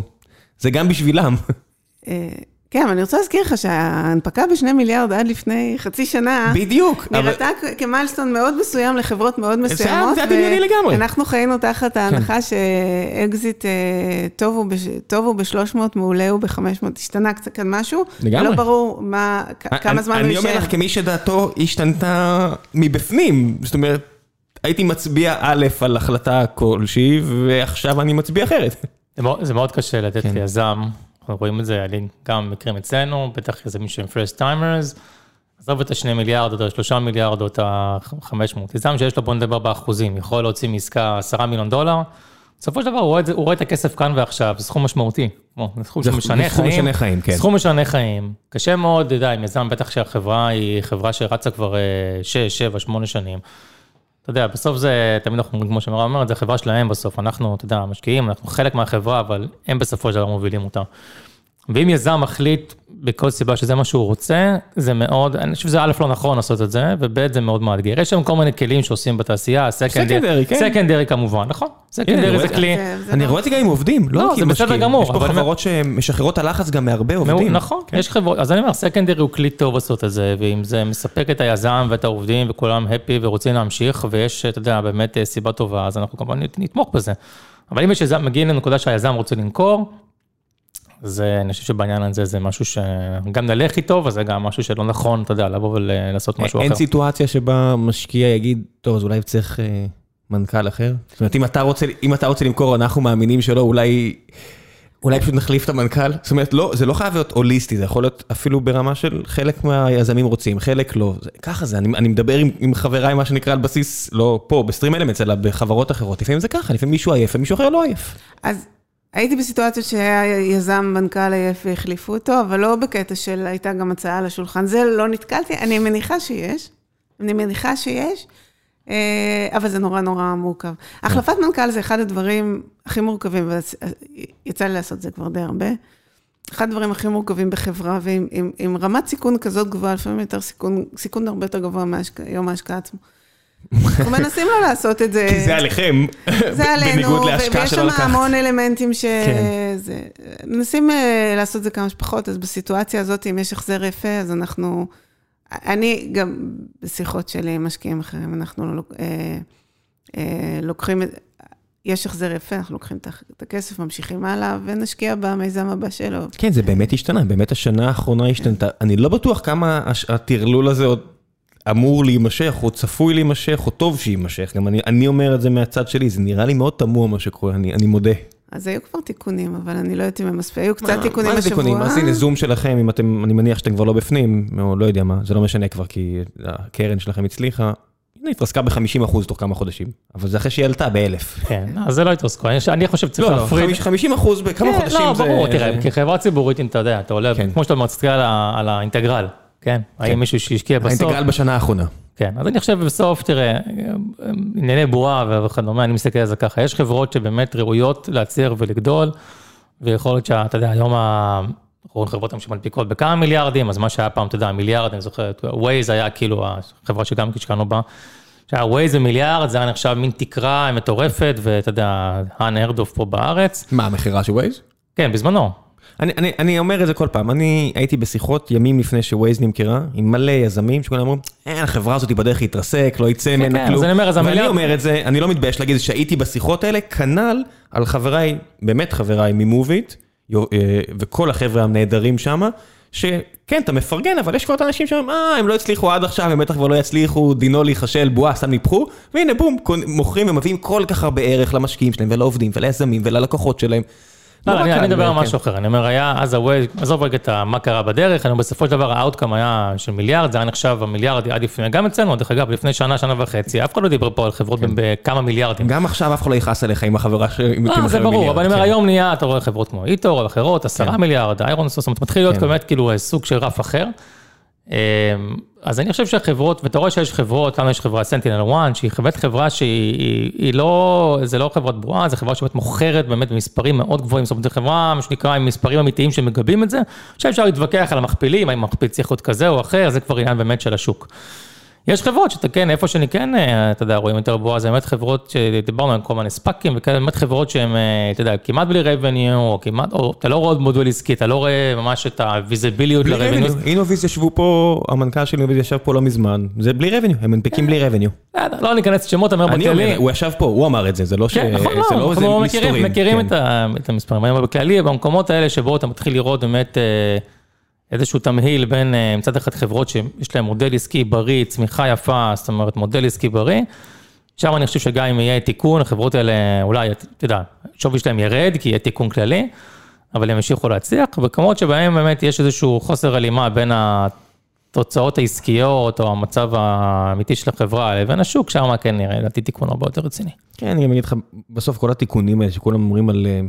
אה, מ-2000 יצאו כל כך הרבה טכנולוגיות מדהימות, והיה שם הרבה יותר בולשיט, אני חושב שאם יהיה פה איזה תיקון מסיבי, עכשיו עדיין היה כל כך הרבה חדשנות, שאנשים לא, לא מעריכים, זאת אומרת, כל כך הרבה שנים היה רק x86 של אינטל, וזה מה היה, שזה מוצר בסדר, שקידם את העולם, אבל יותר מדי זמן היינו איתו, ועכשיו אתה רואה כל כך הרבה חברות מעיפות את הטכנולוגיה קדימה, אז גם אם הוולואציות יתרסקו ב-70 אחוז, בסדר, הפנסיה שלי תדמם, עדיין החדשנות פה. כן, לגמרי. אז אה, הזכרת את Innoviz, החדשנות שם מטורפת. מטורפת. ו- וזה שיש להם עוד כלי שהם יכולים לקבל בו עוד funding ולהתקדם קדימה, כי השוק נדחה, אנחנו יודעים שהשוק נדחה, וכולנו ח- כרגע חושבים שהוא יקרה ומקווים שהוא יקרה, רק לא יודעים מתי, כל הנושא של autonomous driving, שזה תחום מדהים, או autonomous באופן כללי, זאת אומרת, השוק עוד בכלל לא שם. אה, אז אם הם קיבלו, ברמה, שוב, אם אנחנו מדברים על חדשנות ועל העולם, הם קיבלו כלי שהם בעזרתו יכולים להתקדם עוד כמה שנים קדימה ולממן את הפעילות, ובסופו של דבר הם ייכנסו בסוף יש, לה, לרכבים. יש להקדים את השוק גם, אין מה אה, לעשות. אז, אז, אז, אז זה יעבוד, וזאת התזה בעצם, זאת התזה של, ראינו כמה ספאקים בתחום הזה של אוטומוטיב, וזה, וזאת התזה באמת, כי ראינו שהשוק הזה נלחם מאוד. אה, דיברו על 2025 כאיזה שנת מפנה, עכשיו מדברים על אה, אה, 30 ו-50, ו... אז, אז יש שם, אז נוצרה איזושהי הזדמנות, יש שם סיכון מטורף באמת, ואנחנו מסתכלים ורוצים לראות מה יקרה, אבל גם יש, אה, יש הזדמנות. מה, מה החברה שאתם הכי מבואסים שלא השקעתם בה ברמה האישית, שעשיתם פשוט טעות? יש טונה. ברור שיש טונה, זה בסדר, אני... כיזם אני עושה, יום שלא עשיתי בו טעויות זה כנראה יום שהייתי חולה בו, אז אני מניח שגם אצלכם זה דומה. האמת היא שאת אה, מאנדיי פגשתי מאוד מוקדם, עוד שהתזה קצת הייתה אחרת ויכלנו להשקיע, והחמצנו את זה. עוד בשלבים של היזם המקורי? ממש מוקדם. אה, את מאנדיי פגשנו... אמ, אני חושבת שזה היה ב-A יחסית, משהו כזה. בסדר, זה כמו שאמרתי פה, יש את התיאוריה של מיכאל הר סגור של טעויות היסטוריות וטעויות אה, אמיתיות וכל מיני טעויות רטרואקטיביות שמיכאל, אה, זיכרונו לברכה, היה מפשט. מאנדי עשו כברת דרך עצומה והם עשו באמת כמה קפיצות מאוד משמעותיות במוצר ובהבנה שלהם. זה לא, יש דוגמה שאת אומרת, אוקיי, פשוט לא ניתחתי את זה טוב? אני מנסה להיזכר, ברור שיש הרבה, כן? מאנדי זה טעות אדירה לכולם, זה בסדר. כל מי שיכל להשקיע ולא השקיע זה טעות, זה בסדר. מה עוד? לכל אחד יש את הסיפור שלו, ואלה שאנחנו זוכרים זה בדרך כלל שדווקא התקדמנו איתם קצת, ואז נעצרנו. כן, אני מדבר על הדברים האלו. אין פה ארט פילינג, זה לא אישי הדברים האלה הרי. אז הסתכלנו הרבה גם על אינוביס וגם על הרבה בעולמות האלה, ובסוף החלטנו מכל מיני סיבות לא להשקיע. אחת יותר ספציפית. תשמעי, עדן שוחט היה פה, הוא אפילו אמר על, אה, אני חושב שעל למונייד, שהם יכלו להגדיל את ההחזקות שלהם בצורה ניכרת, והם פשוט, בגלל האסטרטגיה שלהם לא עשו את זה, והם השאירו הרבה כסף על השולחן. וזה, וזה עוד חברה שהוא מושקע בה, שאין מה לעשות, יש דברים שאתה, זה טעויות, מה, זה, זה החיים. אישית נורא רציתי להשקיע ביוט פה, וממש גם זה היה מאוד מוקדם. לא, זה היה... מוקדם מדי? זה היה מוקדם, פלוס בארגון, זה, בארגון, ושם נכנס הקטע של, אנחנו קרן של 20 אנשים שמקבלת החלטות ביחד. בארגון, תפסו אותם כחברה צעירה ומעניינת, אך לא, אך בלי מספיק הוכחות, וויתרנו והמשכנו. כדרומי אה, ליבי איתם, אין מה לעשות, אני, הם לפחות חלק מעומר, אז אני, אה, יש פה גאוות אה, דרום ישראל, אבל... כן, אני, אני, אני מכיר את זה מהצד השני, על קרנות שפה בארץ יכולים להתלהב ממך, ואז מביאים את זה לארצות הברית, ובארצות הברית הם רואים חברות כמוך, כמו מים, פחות או יותר, ו... זה היה הדיאלוג. אה, שלחתי אותם לצוות האמריקאי והוא לא ראה את הקסם, זה קורה לנו הרבה, האמת עם יזמים ישראלים, שהצוות אוקיי. האמריקאי מפספס את הקסם שאנחנו רואים. אתם עושים להם הכנה וכאלו? מנסים, אבל עדיין, זה לא מספיק. אה, עכשיו אנחנו כבר מתחילים להרגיל אותם, אנחנו צריכים להיות נורא בוליש, במקרה הזה זה היה די מוקדם בתהליך, והייתי צריכה את הווטינג ולא היה. השתנה מהבחינה הזו העובדה שכבר לא טסים, אלא אולי יחזרו, אבל היום זה הרבה בווידאו, נגיד אה, סמסונג שמשקיעים בנו, חבר'ה של נקסט, לא... ומדי פעם מספרים לי, את יודעת, שהם מכינים את החבר'ה לוועדת השקעה, זה ממש prepping, די, הם אומרים, אתה צריך להדגיש את זה ולא להדגיש את זה, אתה לא יכול להגיד את זה, אתה לא יכול להגיד את זה, כי, כי התרבות היא מאוד שונה. כן, חד משמעית עושים. קודם כל, לא קשור לקורונה, זאת אומרת, תמיד זה היה בשיחות זום. נדיר שהיינו אומרים, היזם לא היה טס בשביל זה לסנטיאגו. לפעמים משם, אני יודע. לא, לפעמים משם, והיו כן מציגים, אבל זה פחות היה דווקא העניין. תומר מ SentinelOne היה כבר בארצות הברית? או ש... כן, מי שגר שם אז בדרך כלל יכול לעשות את זה, אבל אין, לא, אף פעם לא הייתה בעיה בעניין הזה עם שיחות זום, עשינו את זום גם הרבה לפני הקורונה. כן, אני יכול להגיד לך אה, שיש אה, אה, יזמים שמציגים מעולה לצוות אמריקאי, צוות ישראלים שמציגים מעולה לצוות אמריקאי, ויש כאלה שפחות, שהם עוברים מעולה כשאנחנו מדברים איתם בעברית. אתה עושה להם סוויצ'ינג ל... לא, לא, לא בעניין של דווקא, אתה יודע, לא הלינגו באנגלית, אלא צורת ההצגה ומה להתרכז ואיך לענות. ולגמרי צריך הכנה, כי לפעמים זה לא עובר מספיק טוב. אגב, ושוב, דרך אגב, בדרך כלל, אה, כשמירב ואני רוצים לעשות השקעה, אז אנחנו אה, כמעט תמיד מצליחים, בואו בוא נודה בזה, זאת אומרת, יש מקרים שבהם אה, אין התלהבות, אבל לאו דווקא בגלל שזה, כאילו, זה אמריקאים לא אמריקאים, אלא כי יש הסתכלות מאוד גלובלית. דווקא זה אחד היתרונות, דרך אגב, כשאנחנו מביאים חברה, אנחנו כן מסתכלים בצורה גלובלית מה יש, זאת אומרת, זה דרך אגב יתרון, לדעתי, על קרנות לוקאליות פה, שאתה לא תמיד יכול לראות את כל התמונה. אתם רואים עדיין את היתרון במנכ"ל אמריקאי? זאת אומרת, היה פעם אה, כזה, זה היה במודה, להחליף את המנכ"ל הישראלי באיזשהו שלב, אבל אני יודע שזו שיחה רגישה, לא צריך אה, זה, אבל בסופו של דבר, אני יכול להגיד על עצמי שקיבלתי מלא הערות מה-VPs האמריקאים שלנו, שאני אגרסיבי מדי וקוטע, וכל הדברים האלה שהם נטועים בי כישראלי ואני עובד עליהם ומנסה להפסיק אותם, אבל בסוף כשאתה רואה מנכ"ל אמריקאי כזה מקצוען שעושה show and tell מאז כיתה ב' ויודע איך אה, אה, להציג ולעמוד מול אנשים, יש לו יתרונות שיש למעט מאוד ישראלים בסוף. אבל התזה הזאת נכשלה, נכשלה סטטיסטית. בפיטנגו עשינו, זה כבר הרבה שנים אחורה, פיטנגו כן. עשינו עבודה, ושם, אה, שוב, אני מדברת על הרבה שנים אחורה, הייתי שם לפני כבר די הרבה שנים. כן, כן, אני איתם כבר שלוש שנים ואת לא, אז כן. אני מניח שכן. אז שם עשינו עבודה והרגשנו שזה נכשל, בניסיון שלנו גם. בסוף התזה שלדעתי הכי תופסת, אם כי לא ראיתי סטטיסטיקות מהשנים האחרונות, זה שהמנכ"ל ש... שב-day one ידענו שיכול לגדל את החברה, להיות גדולה, IPO נמכרת, זה התזה שהכי עובדת. מנכ"ל מ-day one, פחות עם החלפות וכולי. לכן הדיון הקודם על החלפות מנכ"לים, כן, שזה כל כך... השוק פה התבגר. אה, לגמרי. אבל זה לא אמריקאי בהכרח. אם אתה מסתכל גם על החברות שלנו, אה, וגם בכלל, זאת אומרת, אתה, אתה, הטרנד היום הוא באמת, אתה יודע, כבר שנים, שמנכ"ל ישראלי מצליח, עובר לארה"ב, מקים שם את ה sales ו marketing, אתה יודע, גם מצליח לגייס כסף, זאת אומרת... כן, מוכר לי. לא, יש לנו כמה חברות, תומר מ SentinelOne, כן. וסער מ Augury, זאת אומרת, אנחנו בסופו של דבר לא, זאת אומרת, אתה לא רואה הרבה, כאילו יש מקרים, אבל זה לא כבר הטרנד שאתה מביא מנכ"ל אמריקאי. אמירם עבר, וכל מיני חבר'ה. כן, יש, בדיוק, זאת אומרת, להפך, היום זה פחות פופולרי. יש כן מקרים שאתה יכול להגיד שיש, אה, ושוב דיברנו, לא קשור לאמריקאי, שהמנכ"ל הוא באמת... אה, היה טוב לשלבים הראשונים, ועכשיו הוא בעצמו רוצה לזוז ולהביא מישהו אחר, זה גם קורה. כן, אה, אני, אני שואל את עצמי כל שנה, זאת אומרת, זה, זה מה שאתה צריך להוכיח. יש אנשים שפשוט טובים ב-0 ל-1, ויש אנשים שטובים ב-1 עד 20, יש אנשים ב-20 עד 100, ואני מעט מכיר אנשים שהם באמת טובים ב-0 עד 100. זה, זה, זה, זה פשוט, זה, זה פשוט סקילסט כל כך שונה, זאת אומרת, אני, אני מסתכל אפילו כ-CTO, 0 עד 1 אתה מקודד, 1 עד, 1 עד 10 אתה לא מקודד. 10 עד 100, אם אתה מקודד, אתה צריך להיות מוחלף. הרבה פעמים, זה... והצד השני של זה, זה שאם אתה מחליף בדרך, יש לך כל כך הרבה מקום לתקלות וטעויות, ומנכ"לים אמריקאים, מי שלא מבינים את ה... לא מב... מנכ"לים מובאים, לאו דווקא אמריקאים. אה, מנכ"לים כאילו מבחוץ, זה לפעמים עובד מצוין, דרך אגב, דיברנו על ווייז, שזה גם, הפורטפוליו שלנו זה עבד טוב, נועם אה, הובא, הוא לא היה... עושה עבודה לא רעה. עושה עבודה מצוינת, כן. לגמרי. הנה, יש לו חברה חדשה, אני לא יודע אם אתה מחפש משקיעים. ראיתי שיש לו חברה חדשה, עוד לא הספקתי להתעמק ולדבר איתו. אה, אז הרבה, אז שם האתגרים, ואז, אבל כן מצד שני, אתה מסתכל ואומר, זה, זה סוג אחר, ואתה רואה יותר ויותר יזמים ישראלים, עזוב את האמריקאים, שמצליחים לגדול יחד עם החברה, וגם רואים דרך אגב, ראינו בכמה חברות איך היזמים גדלו עם החברה, איך היזם הציג לנו ב... ב-seed וב-A, ופתאום הוא מגיע ב-B, ויכולת ההצגה משתנה, ואיך שהוא מספר את הסיפור. זה נהיה העבודה שלו בסופו של דבר. כן, אבל זה... ו- ורואים איך הם גדלים גם, וזה מאוד יפה, גם מאוד יפה לראות, ואז לפעמים אנחנו משקיעים יותר מאוחר, או לא משקיעים. כן, זה, זה מדהים כמה מהעבודה זה העניין הזה של הפרזנטציה וההצגה. היה איזה משקיע עכשיו בסיבוב האחרון ששאל אותי, תגיד, כמה פעמים אמרת את החמש דקות האחרונות? אמרתי לו, לא יודע, 400? וזה רק משתנה כל פעם, במילימטר כל פעם, אבולוציה כזו. טוב, בוא נעשה, לא, פרסמתי את זה מאוחר, אז אין פה המון שאלות מהקהל, ונעשה איזה אחת, שתיים, ונחזור לדיי ג'וב שלנו. אמ, הפסקה לחסות.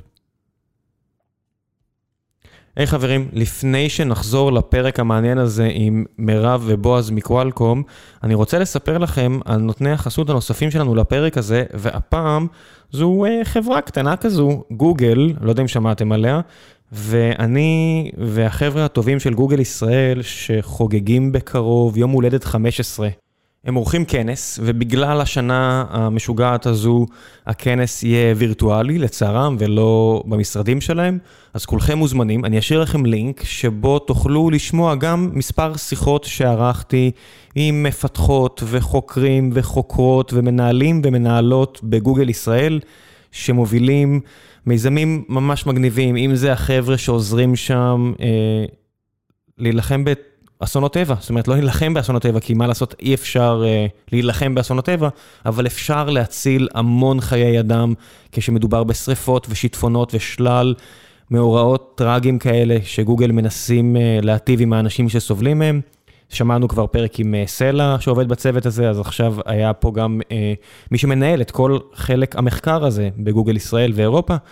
והייתה שיחה אחרת עם שני חבר'ה אחרים, אה, מפתח, מפתח ומעצבת, שעובדים על מוצר שמיועד לעיתונאים, ובאמת יופי יופי של שיחות או רעיונות, או איך שלא תקראו לזה, שישובצו בכנס הזה של גוגל, ישראל, לכבוד יום הולדת 15 שלהם, ולאחר הכנס אני גם יוציא את זה כפרק גיקונומי רגיל, שבו אני אארוז את ארבעת השיחות האלה לפרק אחד ארוך, שאני מקווה שתהנו ממנו, ואני אשאיר לכם את הלינק כנס, שאני מקווה שתהנו ממנו, וזהו, בחזרה לגיקונומי 413. יוחאי שואל, אה, יוחאי בן עמי שואל, האם לדעתכם מחקר ופיתוח טכנולוגי ומדעי יכול להתקיים רק בבועה ליברלית, ואם כן, איך אפשר להגן על הבועה הזו מן ההתקפות עליה שהולכות וגוברות משנה לשנה? או, שאלה... כן, אה, אה, הוא הוא סך הכל זרק אתכם לזאבים. כן. לא, אז התשובה, לדעתי התשובה היא, בלי להיכנס יותר מדי, היא יכולה להתקיים כמעט בכל סביבה. אתה יכול לראות את זה גם ב... innovation יש גם היום, גם בארצות הברית, גם בסין. יש מלא גם בסין. במקום אחר, כן. יש מלא innovation בסין, לכן התשובה היא שעובדתית זה קורה כרגע בכל אה, סביבה היום. כן, אני- שבה מאפשר, בסוף מה שאתה צריך זה אנשים טובים ומשאבים. זה בסוף ecosystem ולא, לצערי, הייתי שמח אם זה היה באמת אה, מחייב, ואז אולי היה יותר בכיוונים הפוליטיים שלי, אבל זה לא, לצערי. זה פשוט העניין של האקו סיסטם, שילוב של כסף, כישרון וקבלה לכישלון. זאת אומרת, בגרמניה נגיד, שיצא לי לדבר, הם פשוט לא מוכנים, אם אתה נכשל אתה שרוף, וזה נורא בעייתי מהבחינה הזו. ורואים עכשיו בארצות הברית שהם יצאו מ... זה נכון. מסן פרנסיסקו שנהייתה יקרה מדי, וניו יורק שיקרה מדי, וסיאטה שיקרה מדי, אז אם יקימו האבים חדשים, אז אוסטין כבר מתחילה להיות יקרה מדי, אז יהיו עוד האבים, אז ראלי, נורת קרוליינה אולי, או לא יודע מה, וזה כבר יהיה במקומות שהם לא כאלה ליברליים. אולי הם יביאו איתם את הליברליות, אבל לא... זה לא requisite. ממש לא. לצערי, אני... אני יכול רק להגיד לצערי, כי זה הרבה פעמים הדעות האישיות- אישיות שלי, אבל זה לא... אה, יונתן שואל על מחשב קוונטי, הייפ או תעשייה לגיטימית עם שימושים בעולם האמיתי? אתם מסתכלים בכלל על כיוונים כאלה? התחלנו להסתכל על אה, קוונטי, לדעתי זה, זה יקרה, השאלה היא שוב אה, מתי, לכן בפורטפוליו שלנו עוד אין, גם אין פעילות, כרגע אין פעילות מאוד ענפה בתוך קוואלקום באזור הזה, כי אנחנו יותר כן, בצד אני- של ה edge ופחות בצד של ה... אני מניח שקוואלקום יש איזה מישהו שעושה משהו, אבל לא כן, הרבה אבל לא, מעבר. אבל לא, ולכן אה, אני לא חושבת שזה אני חושבת שזה יקרה, אני חושבת שזה יקרה בגדול, זה לוקח זמן. אה, לשים את ה... את ה tag על בדיוק מתי זה יקרה, ולכן להשקיע היום, לא, אבל הייפ אני לא חושבת שזה. ליאור אה, טפר שואל, עד כמה תעשיית ההון סיכון בשנים האחרונות, ובעיקר בשנה האחרונה, מונעת מפומו? אה, המון? כנראה שחלקה כן, כי עובדה שאתה רואה באמת סיבובים אה, מוטרפים, היא קיימת, אין ספק. תשמע, בסוף, מתי לא הייתה? אני לא מבין, מה, לפני עשר שנים היא לא הייתה? היא תמיד, תראה, כן. בסוף קרן הון סיכון, בטח קרנות פרטיות, יש להן זמן מסוים שהן צריכות אה, להשקיע את הכסף. אה, אגב, לנו יש פחות כזה קונסטרנציה, אנחנו אוהבים להשקיע, אנחנו עושים כמה השקעות בשנה, אנחנו מאוד פעילים, אבל קודם כל מקרן מה שנקרא evergreen, זה לא שיש לנו קרן שחייבים להשקיע כל שנה סכום מסוים, או בארבע שנים סכום, אה, אתה יודע, אחר. וקרנות בסופו של דבר יש להן מודל, הן צריכות להשקיע את הכסף, אה, זה שיש אבלואציות ותחרות זה עניין של תנאי שוק, אבל זה תמיד היה, זאת אומרת, אני חושב שזה לא השתנה לפני, ולא, ולא, מה שהשתנה כרגע זה רק עניין של המהירות, של אבלואציות, של ה- קצת הטרפת שיש, אבל המתמטיקה והעקרונות נשארו אותו דבר. אני כן יכול להגיד שזה גם בא לידי ביטוי בכל מיני שיחות הזויות עם משקיעים ששואלים אותי למשל על- על NFT. ואז אני אומר להם, אתה יכול להסביר לי שנייה מה זה NFT לפני שאתה שואל אותי למה אני לא עושה את זה? רק שאני, רק שאני אז אלמד בעצמי קצת מהשיחה הזו, לפני שאתה בא לשאול אותי למה אני לא עושה את זה בעצמי. אמ, יש כאלה דברים שרצים עם, עם שלוש אותיות לכאן ולשם. כן, הפ- הפורמו כן התחזק, ככל שיש יותר כסף, הפורמו מתחזק בגלל שיש יותר תחרות. פעם העולם היה יותר של המשקיעים. אה, זה גם, גם איזה רואים- מטוטלת. אה, זה... לא, זה- בשנים שאני בתעשייה, שזה כבר יותר ויותר, זה כבר 12, את מרגישה שזה ממש רק כיוון זה אחד? רק, רק כיוון אחד. זה התחיל למשל, הדוגמה הכי טובה זה בתנאים של היזמים, של הדאבל דיפ שלהם לגמרי נעלם, שזה חלק מזה, ששוב, אני, אני נגד, אבל, אבל זה, זה הפך ליותר עולם שלי. נעלם, נעלם. כן. ועכשיו יש את השלב הבא, באמת, שככל שיש יותר כסף, יש יותר פומו, כי אנחנו צריכים to deploy, אנחנו צריכים לעשות את העסקאות הטוב, הטובות. אמ, את המטוטלת הזאת, התחלתי ב-2008, שזה היה הגראנץ' האחרון, כל הזמן חיכו אליה, ב-2010 אמרו 2012.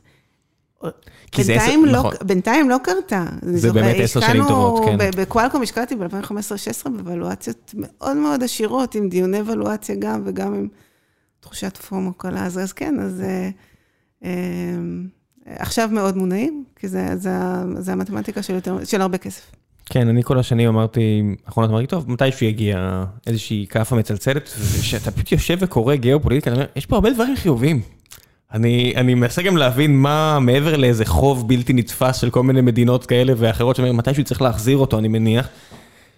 לא יודע, לכל הרוחות, אין לי אפילו תיאוריה זאת אומרת, אני, אני יכול להגיד שזה הגיונית מתישהו צריך להתפוצץ, אבל אין לי אפילו קצה חוט להציע מחשבה מקורית לעניין הזה, אז אני פשוט סותם את הפה עכשיו, לא, בנוגע לסיפור הזה. לא, כולם מחכים שיקרה מה, אתה יודע.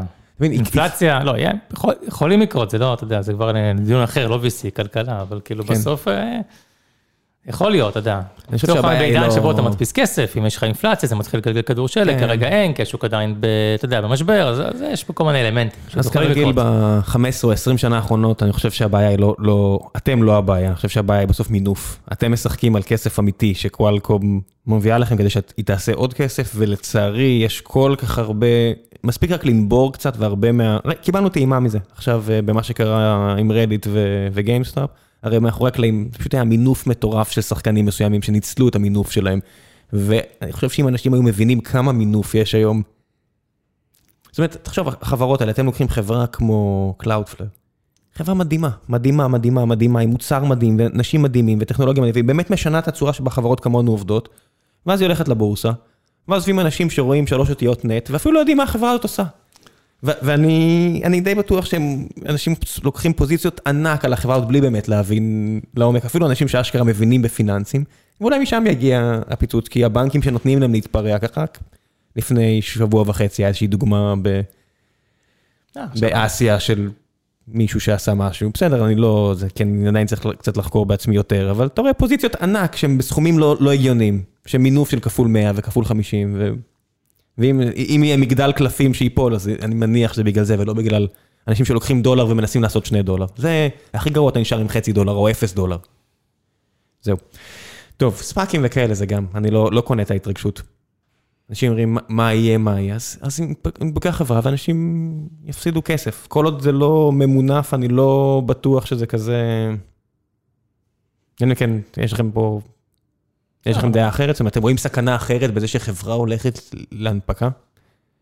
אה, יש את ה- את ה end game בסוף של חברה, הכי קשה להיות ב pink sheets בבורסה.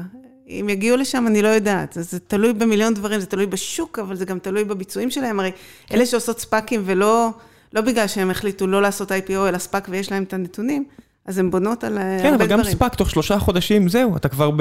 אתה צריך לתת דוחות רבעוניים, ואין באמת הבדל מלבד הכניסה. כן, אבל אז אתה מראה את הדוחות הרבעוניים, והם נראים אחרת מכל חברה אחרת בבורסה בהגדרה, בגלל... ש- בגלל שאתה חברה אחרת, כן, ש... חברות אחרות. שמוזגה. ואז יש, יש שם איזה סימן שאלה, כי עד היום, בגל הקודם של הספאקים זה ממש לא הצליח, זה היה לפני כמה שנים טובות. את זוכרת שהסתכלת על זה מהצד ואמרת, מה זה, למה, למה שזה יצליח? לא, אה, ניסינו להבין, לראות אם כדאי, ואף אחד לא חיבק את זה אפילו, זה לא הגיע ל- כן, לרמה היה, פה אפילו בארץ, אני זוכר. לפני, ב-2000, אבל זה כמה שנים טובות. אפילו ב-2013 הסתובבו פה כל מיני מאכערים שאמרו, יש לי שלט בורסאי, בוא נמזג אותו. כן, ואז- אף אחד לא קרא לזה ספאק, קראו לזה שלט בורסאי פעם. ואז זה לא, לא התקבל, ועכשיו אה, יהיה to be seen. הסיכון הגדול הוא עם הרבה חברות שעשו ספאק, שהתרסקו בבורסה, מה יקרה? מה יקרה להן? מה, על- יקרה על אובדן אמון? לעובדים? מה יקרה ליכולת גיוס שלהם? אם הם לא יצליחו לגייס והם עוד לא יגיעו ל revenue, מה יקרה להם? זה, כן. זה, זה הקושי הגדול. אני, אני שמה- אגיד שמה לעובדים, אני- אל, תיקחו- אל תיכנסו לחברה אם אתם לא חושבים ש... אם אתם חושבים שבסחרור. כי זה פשוט עובדים שיזכרו אותם ואז יפטרו אותם. זה, אני, אני עוד לא יודעת להגיד את זה, קשה לי כן. לתת את תחזיות, אבל זה, זה האתגר הגדול בספאקים של ה-pre-revenue company כן, ספציפית. בסוף חברה ששורפת 70 מיליון דולר בשנה, זה שהיא גייסה מהציבור 400 או 300 או 200, זה רק אומר שהם קנו לא הרבה זמן.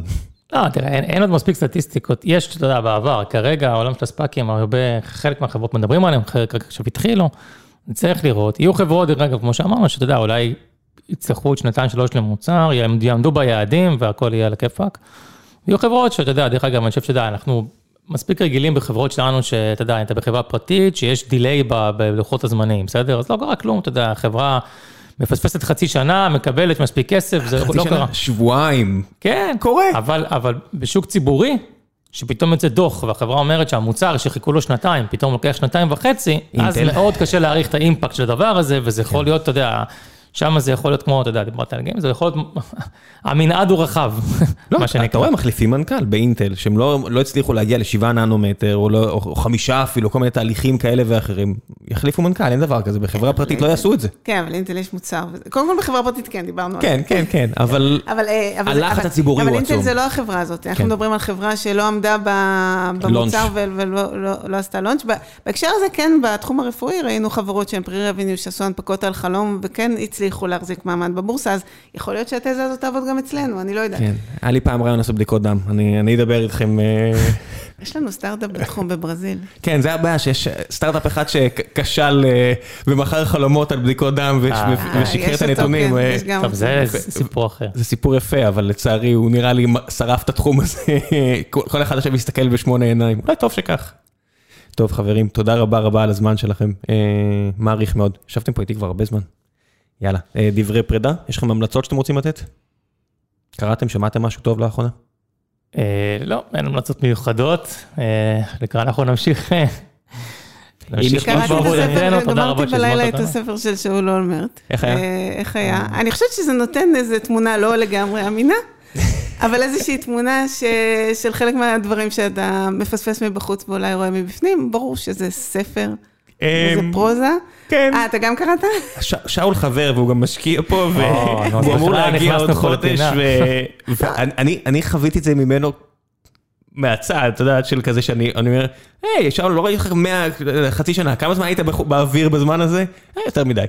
לא, אז, אז יש שם הרבה נקודות. אני חושבת שלכל מי שבעולם הזה זה מעניין, מי שלא בעולם הזה יראה תמונה מעט מעוותת, אבל זה סיפור, זה לא אמיתי. גם מלחמה ושלום, אני בטוח אה, שנפוליאון היה, ככה זה לא היה. כן, למרות ששמעתי אותו מתראיין, הוא אמר שחלק מזה זה חצי ביו- חצי אמיתי וחצי פחות. זה בסדר, ש- שאול יש אה, כישרון רב. יאללה, חברים, תודה רבה. תודה ביי. רבה.